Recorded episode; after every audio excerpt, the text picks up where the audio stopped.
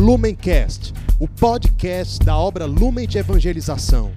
Ser feliz fazendo o outro feliz. Acesse lumencerfeliz.com.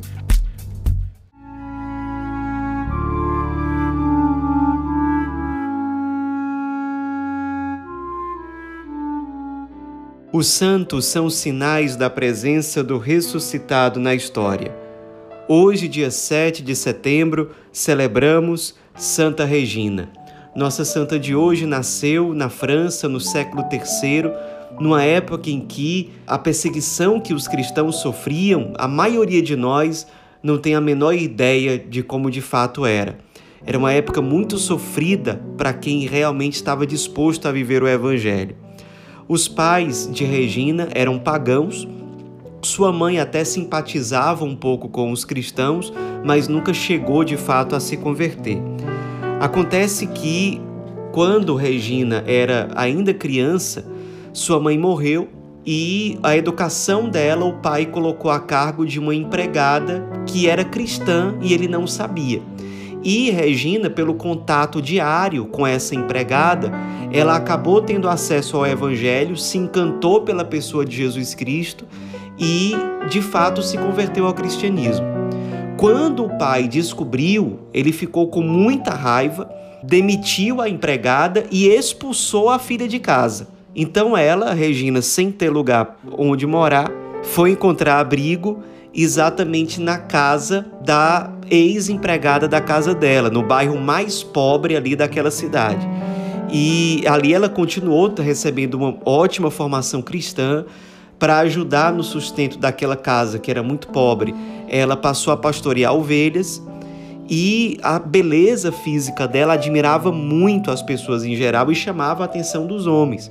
Acabou chamando a atenção do prefeito da cidade, que passou a investir nela e pedi-la em casamento, e ela negou todas as vezes porque sabia que o prefeito era pagão e que, portanto, não teria um casamento de acordo com o evangelho. E ela negou as várias tentativas do prefeito e ele, com muita raiva dela, acabou denunciando Regina por bruxaria, dizendo que ela não seguia o culto aos deuses verdadeiros do Império Romano, e aí mandou prendê-la. Ela, tendo sido submetida a torturas, não abriu mão da sua fé cristã, nenhum momento ela renunciou à fé no Cristo. As torturas foram muito intensas e ela se mantendo firme ali, o prefeito acabou tendo que fazer uma viagem, enquanto isso deixou ela presa lá numa cela. Quando ele voltou de viagem, perguntou se ela aceitava se casar com ele, se ela tinha mudado de ideia, ela disse que não. Ele perguntou se ela continuava professando a fé em Jesus Cristo, ela disse que sim. E aí ele submeteu Regina a torturas ainda mais pesadas. Eram açoites que faziam o corpo dela inteiro sangrar suas unhas foram arrancadas, ela chegou a ser deitada num cavalo de madeira, de modo que a coluna dela era machucada assim constantemente, a pele dela acabava sendo esfolada quando ela estava deitada em cima daquele cavalo de madeira. Sua pele foi dilacerada por ganchos enferrujados, ou seja, ela passou por muito sofrimento. E aí, depois de uma sessão enorme de tortura, tendo passado por tudo isso, ela é levada de volta para a cela e quando o prefeito manda que abram a cela de novo, ela milagrosamente está curada de todos os ferimentos que as torturas tinham deixado no corpo dela. Aquela história do milagre se dissemina pela cidade, muitas pessoas passam a se converter ao cristianismo. Isso aumenta a raiva do prefeito, que deixa ela presa muitos dias sem comer nada, sem beber água, e depois ela presa ali, ela acaba tendo uma visão mística da cruz de nosso Senhor e escutou durante essa visão uma voz que dizia: Em breve serás libertada. Naquele momento ela teve uma grande consolação interior, uma profunda paz, e o prefeito mandou que trouxessem ela de volta perguntou se ela tinha mudado de ideia, se ela continuava a fé no Cristo. Ela disse que sim.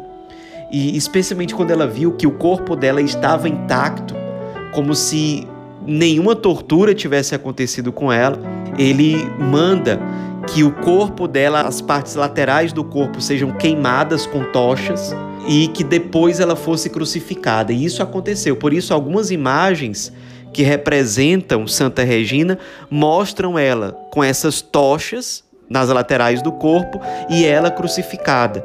E depois de todo esse processo de tortura super cruel, ela foi condenada à decapitação. E a decapitação foi pública.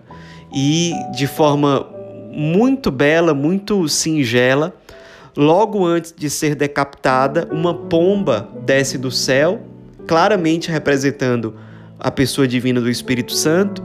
Uma pomba desce sobre a cabeça dela, o algoz, o carrasco, tem dificuldade para expulsar aquela pomba de lá. As pessoas que estavam ali reunidas, uma multidão percebem a intervenção divina naquele momento e elas começam a clamar ao prefeito que libertem Regina, que perdoe o suposto crime dela, que ela seja livre. E as pessoas começam a clamar, a gritar, mas o prefeito decide pela morte, decide insistir e no fim das contas, de fato, ela foi decapitada, martirizada, portanto, e aquilo que havia sido anunciado na visão da cruz de fato acontece, porque sem dúvida ela encontrou a paz definitiva e eterna no paraíso a partir do seu martírio. Muitas pessoas, claro, se converteram ao cristianismo depois disso, passaram a ter mais coragem de professar a sua fé. De fato, aquela região, ao longo do tempo, foi se tornando cada vez mais cristã até hoje, a devoção a Santa Regina é muito difundida naquela região da França, que hoje em dia é chamada região de Autun, e também no sul da Alemanha. Claro, ao longo dos séculos, dos milênios, as graças são inúmeras alcançadas por meio da intercessão de Santa Regina. Nos inspiremos na coragem, na fidelidade dessa jovem Marte francesa que, mesmo diante de tantas perseguições, de tantos sofrimentos, professou a sua fé cristã, a vivenciou e a testemunhou até o fim.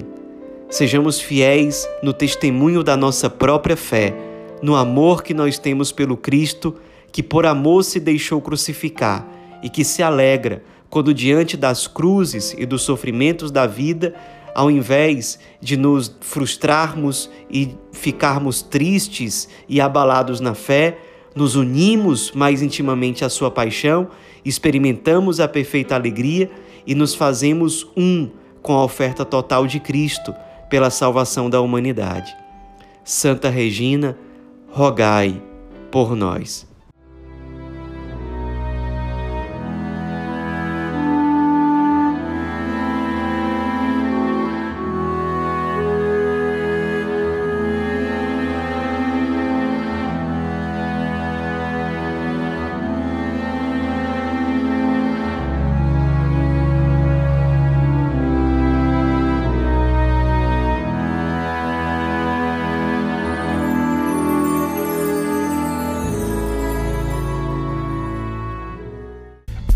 Lumencast, o podcast da obra Lumen de Evangelização.